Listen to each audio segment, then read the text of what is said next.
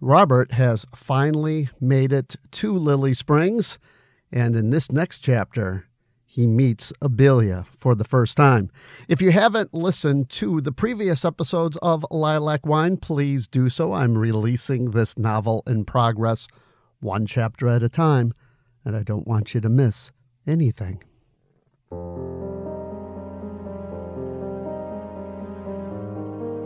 It was the summer of 1917. As America prepares to shed her blood on a distant shore, two lonely people are brought together by fate, torn apart by war, consecrated by wine. Lilac wine.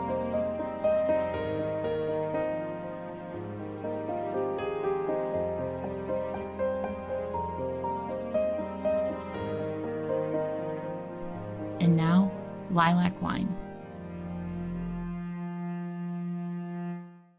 Chapter 11 Robert met Billy in the morning at the post office and was taught how to sort the mail. Much of it had already been done the day before, but had not been delivered due to the trouble that Billy had with the truck. So Billy had done just a very quick run, not letting Art know that his bag was lacking some of the mail that still sat in the large canvas bag picked up at the train station yesterday morning. This morning's sort was easy, as the volume of mail was not too great. In Lily Springs, some houses received little to no mail at all, which made the route rather easy to complete in a couple of hours. Luckily, Glenn does the rural route. That takes forever, said Billy. The homes and businesses here in Lily Springs, not much to it. Although he had planned to accompany Robert on his first run, Billy needed to return to the shop as soon as possible due to the fact that they had a 1914 Heider tractor, Model C, in for repairs. Billy's father, Wayne, had promised the owner that it would be done later in the day, and Billy knew that his father couldn't handle putting on a new belt by himself. You arrived in town just in time, my friend, said Billy. Otherwise, we may have been subjected to Art and his dogs again. Still, Art was worried about sending Robert out by himself. But Robert assured him that he could do it. After all, he said, he had delivered invoices, statements, and even pianos to people all over Chicago. I think I could handle it, he stated. Just to be sure, Art had Billy sketch a rudimentary map of Lily Springs on the back of an envelope and, like a general standing over a battle plan, he personally placed arrows here and there, explaining the best streets to take first and how to navigate the downtown area. Robert had to smile. The downtown area consisted of a dozen buildings at most, and Art insisted that the best way to attack the downtown was in a clockwise motion around the triangle. Come on, Mr. Bishop, said Billy. I drove the route with him yesterday. He'll be fine. You never gave me a map. You live here, Billy. This could be confusing to someone out of town. I'll be fine, said Robert, reaching for the map. Wait a minute, said Art, sliding the map back to its original position. Don't forget this. He placed a circle at the end of a southern street and tapped it with the end of a pencil. Abelia Brody's house. If you can just, I know, Art, don't you worry. I'll deliver the mail and help the lady with her garden. Billy rolled his eyes at Art, prompting a smile from Robert as he pocketed the map and placed the postal bag over his shoulder. Teddy, the large yellow dog that was the leader of Art's pack, attempted to escape when Robert opened the door. No, Teddy, scolded Robert. Teddy had taken to Robert, and, much to his alarm, found Teddy lying on his bed that morning. Robert wasn't much of a heavy sleeper, but last night he must have been extremely exhausted because he didn't even feel the big dog climb into his bed. In fact, he wasn't even sure how Teddy opened the door to his room, as he was confident the door was securely shut and it was a disconcerting thought to Robert to consider the fact that Teddy may have the ability to open doors. The last thing he wanted was a big, hairy dog staring at him while he slept. Stay, said Robert, as he squeezed backwards out of the door into the bright sun. Outside it was quiet. There was no movement on the street. A lone wagon and horse were tied outside the bank just opposite across from the post office. Clockwise, Robert said to himself with a laugh as he turned left to start his first day of rounds. He opened the door to the Lily Springs pharmacy and met Ellie at the front soda counter. Oh, Mr. Bishop, she said with a large smile, nervously wiping her hands on her apron. Already working, I see. Robert handed her a couple of envelopes. That's why I'm here, he replied. As he turned to leave, he added, Thank you again, Mrs. He tried to glimpse the name on one of the envelopes. Peterson, but you could call me Ellie. Robert smiled nervously, not wishing to be that informal. Thank you again for uh, the wonderful greeting yesterday. Oh, you are welcome. It was fun. I really hope you enjoy Lily Springs, Mr. Bishop. Can, can I call you Robert? It's just that we are all like family here. Sure, said Robert. And if I could be any help at all, please just let me know. Thank you, said Robert, turning again to leave. Wait, jumped Ellie, forgetting something. I want to introduce you to my husband, Charles. As Ellie called for her husband, Robert was beginning to think that this day was going to be longer than anticipated. Finally, Charles Peterson appeared behind the counter, his white apron stained with what appeared to be iodine. A typical pharmacist with a typical handlebar mustache, thought Robert, as he shook his hand, which was less than firm. They exchanged pleasantries and then goodbyes, and Ellie walked Robert to the door, explaining to him that she was the de facto Lily Springs historian, and if he had any questions, she would be more than happy to answer them. And, uh, Robert? she said, suddenly lowering her voice. She was now standing in the doorway, and as she held the door open, her eyes glanced around the street outside, as if to make sure no one was in earshot. I understand you'll be paying a visit to Abelia Brody. Let me give you some advice about that. Advice?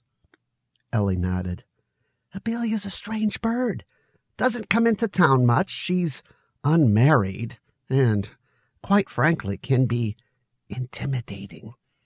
She's really not part of the Lily Springs family. So, uh, please don't judge our town based on one person. She punctuated the last statement with a wide smile, not realizing that at that moment Robert was indeed beginning to judge the town on just one person. Robert thanked Ellie and turned to continue his rounds when he was stopped by Rose who was sitting at the bench under the awning of the pharmacy. Robert hadn't noticed her before and was quite startled when he heard his name called out. She could have very well been there the whole time, blending into her surroundings. In fact, the green tone of her dress mimicked the thick paint of the bench. She was a diminutive old woman with white hair, her eyes looking exceedingly large through thick glasses. You must be Robert Bishop, she said. She then introduced herself and said that she could, on most nice days, be found here on the bench, and that on those days Owen would simply give her the mail there. Oh, Robert said as he reached into his bag. I'm sorry, I'm not sure where your mail would be, Mrs. Clower. Robert had a difficult time navigating his postal bag. It turns out that Rose lived on River Road, south of the triangle, and therefore at the bottom of the bag. By the time he found the one envelope with her name scrawled across the face, the bag that had been nicely organized was now a mess. Rose muttered a thank you as she took the envelope and turned it over in her hands. I understand you'll be visiting Abelia Brody. Rose smiled up at Robert and patted her hand on the bench, indicating that she wanted him to sit, which he did, reluctantly. I am her neighbor, and I must tell you something about her. Robert let out a big, audible breath as Rose began to recount her encounters with Abelia. I have lived next to her for twenty something years, she stated, and I have seen some things I cannot repeat in mixed company. Mrs. Clower, I really need to. Sure, she may have a beautiful garden, but do not, under any circumstance, she lowered her voice to an almost incomprehensible whisper, drink or eat anything she may give you. Robert didn't know what to say, so he said nothing, waiting for Rose to elaborate. But she didn't. All she did was cock her head a little and stared out into the triangle. Okay, said Robert. Thank you for that, Mrs. Clower. I will be sure not to eat or drink anything given to me. He stood and said goodbye. But Rose didn't answer, nor did she further acknowledge his presence. She sat still, quietly humming a tune to herself, looking somewhere beyond the Civil War statue, beyond the town itself. Robert finished delivering the mail to the businesses around the town triangle rather quickly. As he turned to continue delivering to the homes in the north, he stopped and looked past the Civil War statue to the bench outside the pharmacy. Rose was still there, sitting statue like under the awning. As it turned out, he didn't need the map at all. He kept it in his back pocket, but occasionally compared the streets on the top envelopes in the bag to the stone street markers with the name of the street painted with thick black lettering. As he delivered the mail, several people stopped him and introduced themselves. It seemed that everybody knew who he was and many people knew that he was selected to help Abelia with her garden to make right the damage done by Art's dogs. Art himself hadn't said much about the incident, and Robert learned more about what had happened from the strangers he had met in Lily Springs. And those strangers each wanted to give him their own advice about the peculiar, lonely lady who lived in the last house on River Road. Robert began to try and picture Abelia Brody the first thought that came to his mind was the image found in an illustrated edition of Shakespeare's Macbeth he had in a bookcase in his house in Evanston. A witch hag standing haunched over a boiling cauldron. It seemed to him that Abelia Brody was someone who most of the people in town wished wasn't there. It seemed that she represented something that people thought antithetical to the town, a contradiction or a danger. He wasn't sure. Abelia's house was the last house on River Road and the very last house in Lily Springs. In fact, the gravel road turns into mere dirt about a hundred feet south of the two story white farmhouse. Where the road went, no one was sure. It just seemed to have always been there. No doubt used more before the railroad connected the small towns along the Mississippi River. Now, weeds and trees were reclaiming the road, and the road itself seemed to vanish into a dense clump of oak trees out in the distance. The road was legendary in Lily Springs, Robert learned. Children spoke of phantoms and ghosts. That clump of oaks was reportedly haunted with strange sounds sometimes floating mysteriously from the distance. Sound carries and bounces around the bluffs and trees quite easily in northeastern Iowa. Many knew that the source of the strange noise was most likely Abelia's talking machine, which she often had outside on the porch during the summer. But it was much more exciting to talk of ghosts and goblins and of the strange woman who lived at 24 River Road. Robert pulled the last piece of mail from the bag. It was the current edition of the Burpee Seed Catalog. He turned the bell and glanced down at the publication in his hand. A large pink flower adorned the cover. Nothing. He rang again. Based on what he already knew about Abelia Brody, he realized that she most likely was in the garden near the back of her house. Climbing down from the porch, he followed the cobblestone path around the house to the gate of the garden, nestled between her house and Rose's. A large tree dominated that space, its branches touching the siding of both houses, as if it were physically keeping the houses from coming together, much like a referee in a boxing match. The gate was open, and as Robert entered the garden realm, he struck a wall of fragrance. Powerful and immediate, it was unlike anything he had ever smelled before. Even so, it had a certain familiarity, a familiarity he couldn't quite place. He immediately thought of his mother. She had kept a small plot of flowers in their backyard, and sometimes, as a child, he would pick a few and give them to her. That image suddenly invaded his memory. He quickly closed his eyes to capture it, to relive it, if only for a moment. And there she was, graciously sniffing the white daisies he had handed to her. She smiled and put one in her hair resting it behind her ear as he played in the dirt. It was a powerful and vivid memory, not unlike the dreams he sometimes had. Very real, very immediate. It wasn't often that he thought about her, and the emotion of the remembrance warmed him. Her smile, her laugh. His first instinct was to suppress it, to push it back to wherever it came. Although he tried not to think too much of the past, he didn't want to let this go. Nothing else at that moment mattered. The past had become tangible. Robert finally opened his eyes and beheld Abelia's legendary garden.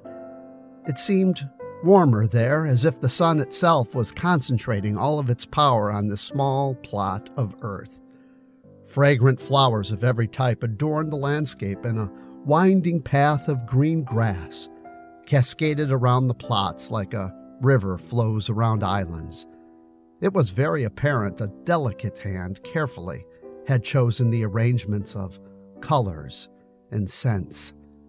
Nothing was haphazard here Everything had a purpose. Flowering shrubs lined a porch that stretched the entire length of the house, and a large greenhouse stood to the back of the yard. The condensation on the inside of the panes glittered in the sunlight. Beyond the greenhouse were plots of earth set aside for vegetables, and beyond that stood row upon row of neatly planted trees that seemed to extend into the distance. Butterflies and other insects fluttered about, savoring the sweet nectar of the flowers. Birds chased each other around the petals and branches as a gentle breeze rustled the leaves and grass, adding to the natural but soft cacophony of the garden. It was unlike anything Robert had ever seen. Of course, Chicago had its parks, but nothing quite like this. The closest he had ever come was when he visited the Garfield Park Conservatory as a kid. There he had run around large palm trees in one of the greenhouses playing hide and seek with his friends. But this was different. This garden wasn't meant to amaze in terms of spectacle and size. It just existed for the sake of itself. On the other side of the yard, a figure in white was trimming some branches with a pair of shears. A wide brimmed hat shaded her face from the sun, which was well beyond its zenith in the western sky, casting slightly elongated shadows over the garden. She eclipsed the sunlight, her figure a mere silhouette within her dress, a corona of light accenting her slender form. She was unaware of his presence. Butterflies fluttered playfully around her head as she concentrated on the task at hand.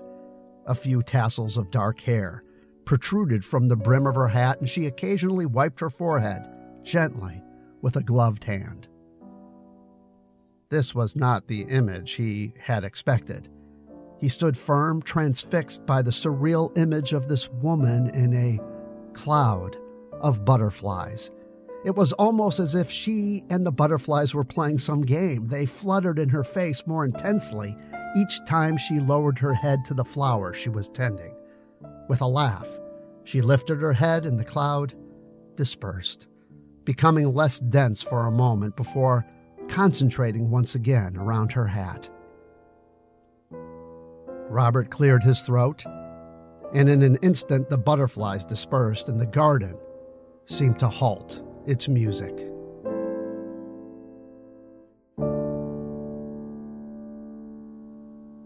Clearly startled, Abelia turned towards the sound, gently pulling the gloves from her hands. Sorry, said Robert. I didn't mean to frighten you. You must be Robert, she said softly, noticing the bag slung over his shoulder. Robert chuckled. Yeah, it seems like everyone here knows me. He walked towards her, following the flow of grass around an island of yellow and white flowers. Now, this is what I call a victory garden, he said. Woodrow Wilson would be proud. Abelia smiled as Robert handed her the catalog.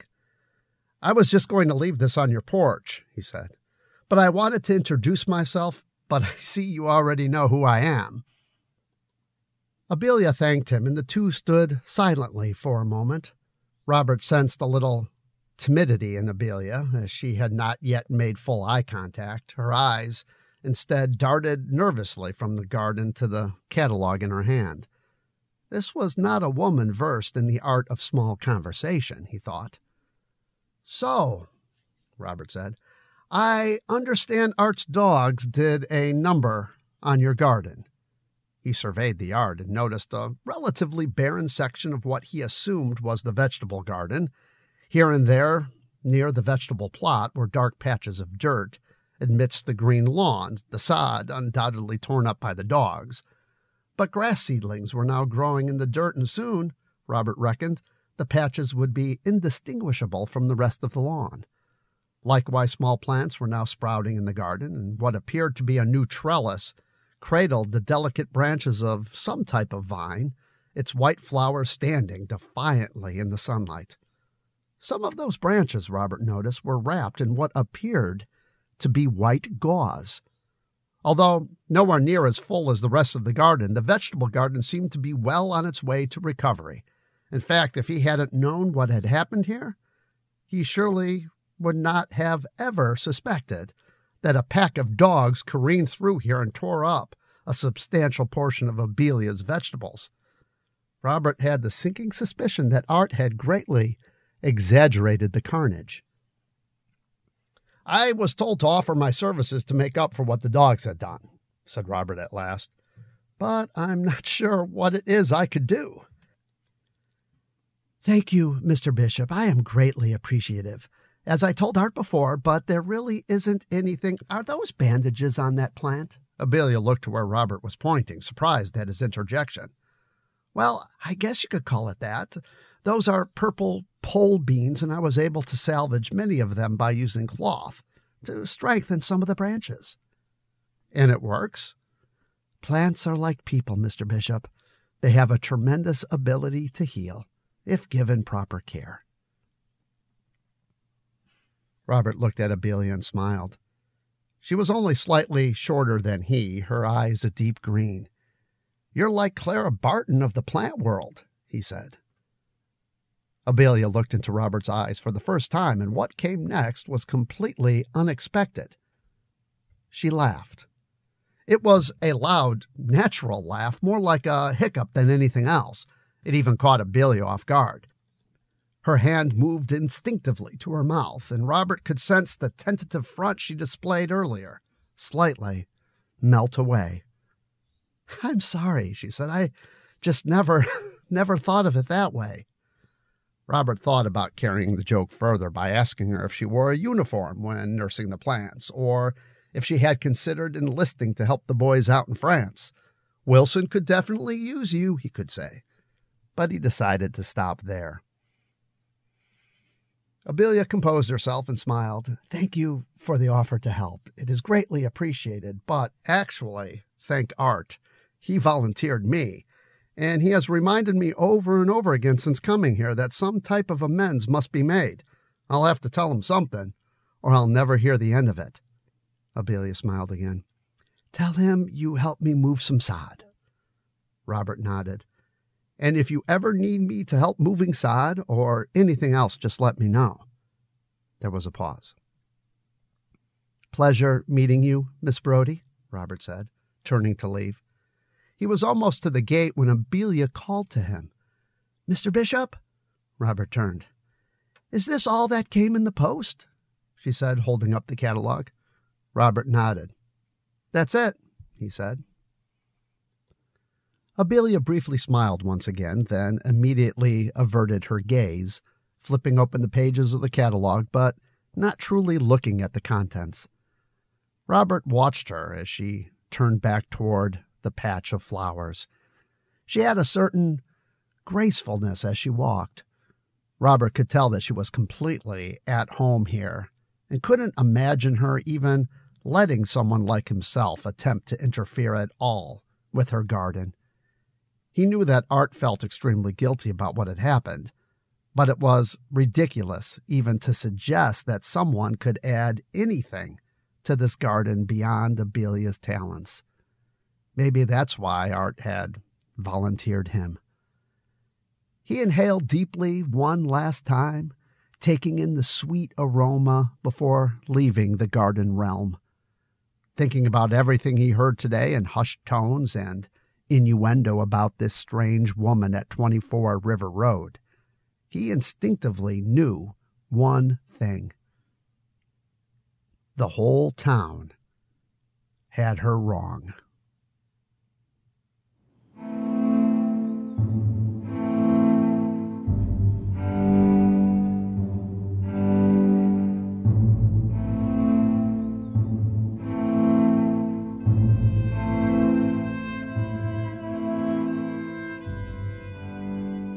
So we are back after a two week hiatus. Thanks for listening. That was chapter 11. A couple of weeks ago, I got sick and I lost my voice, so I couldn't put out an episode that week. And then last week, oh, it's a crazy week. It was our annual Cinestudent Film Festival. I am a high school teacher and sponsor of our film club, and we hold an annual film festival. And we receive entries from all over the world. And it's just uh, that week is just unbelievably busy trying to get it together. But we are back and ready to go. And that chapter, chapter 11, is one of my longer chapters. And yeah, I really enjoyed writing it. I wanted to build up to the point where Robert and Abelia meet. And of course, that whole stigma that the town has on Abelia transferred to Robert as he's attempting to deliver the mail. And I really wanted the experience of Robert going in to Abelia's backyard and experiencing her garden. That is really something. And Robert, of course, has never experienced in anything like that. Other members of the town have, but have kind of forgotten what magic Abelia has in her garden. And I just really wanted to capture uh, some of the magical realism of this garden. This garden is a magical place. And with Robert gazing on Abelia, as the butterflies fly in a cloud around her head. It's really kind of a magical moment. And he's kind of drawn to her. And, you know, I wanted to kind of set it so that they recognize something about each other. And that, of course, is going to play out in later later episodes. So I really wanted to kind of capture that that magic of going into the garden and I think Robert recognizes how unique she is when he notices the bandages on, on the pole beans. And one of my favorite lines is plants are like people, Mr. Bishop. They have a tremendous ability to heal if given proper care. Yeah. That's the wisdom of Abelia right there. So I hope you enjoyed that chapter. Next chapter, we are going back to Abelia's house. She is going to be making some gazpacho and going to reminisce a little bit about her life growing up with Rima, a neighbor who taught her about gazpacho, taught her about love, and so forth. So that's next week. We are back to our week schedule here. So tell your friends. Let me know what you think about this episode. Go to lilacwinenovel.com. You can send me an email. You could go to our bulletin board and write a comment, write a suggestion. If you are enjoying this and you know other people who like historical fiction, who like stories set in the past, who like love stories, really, let them know about lilac wine. Until next week, I am Bruce Janu. Thanks for listening.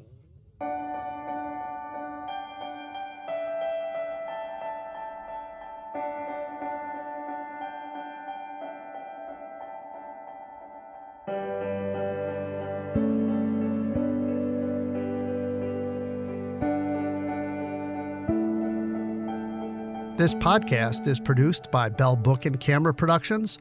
Visit bellbookcamera.com for more information. Lilac Wine is written and produced by me, Bruce David Janu. All content is copyrighted and cannot be used without expressed written permission. If you are liking Lilac Wine, the podcast, please take a moment and give us a rating on iTunes. That will help us gain more listeners. Connect with us on Instagram, Facebook, and Twitter as well. The intro voiceover was provided by my colleague and friend Rachel Vissing. We work together on another podcast at the school where we both work. That podcast is We Are EG and tells the stories of students and staff at Elk Grove High School, but demonstrates that no matter where you are, we all have something in common.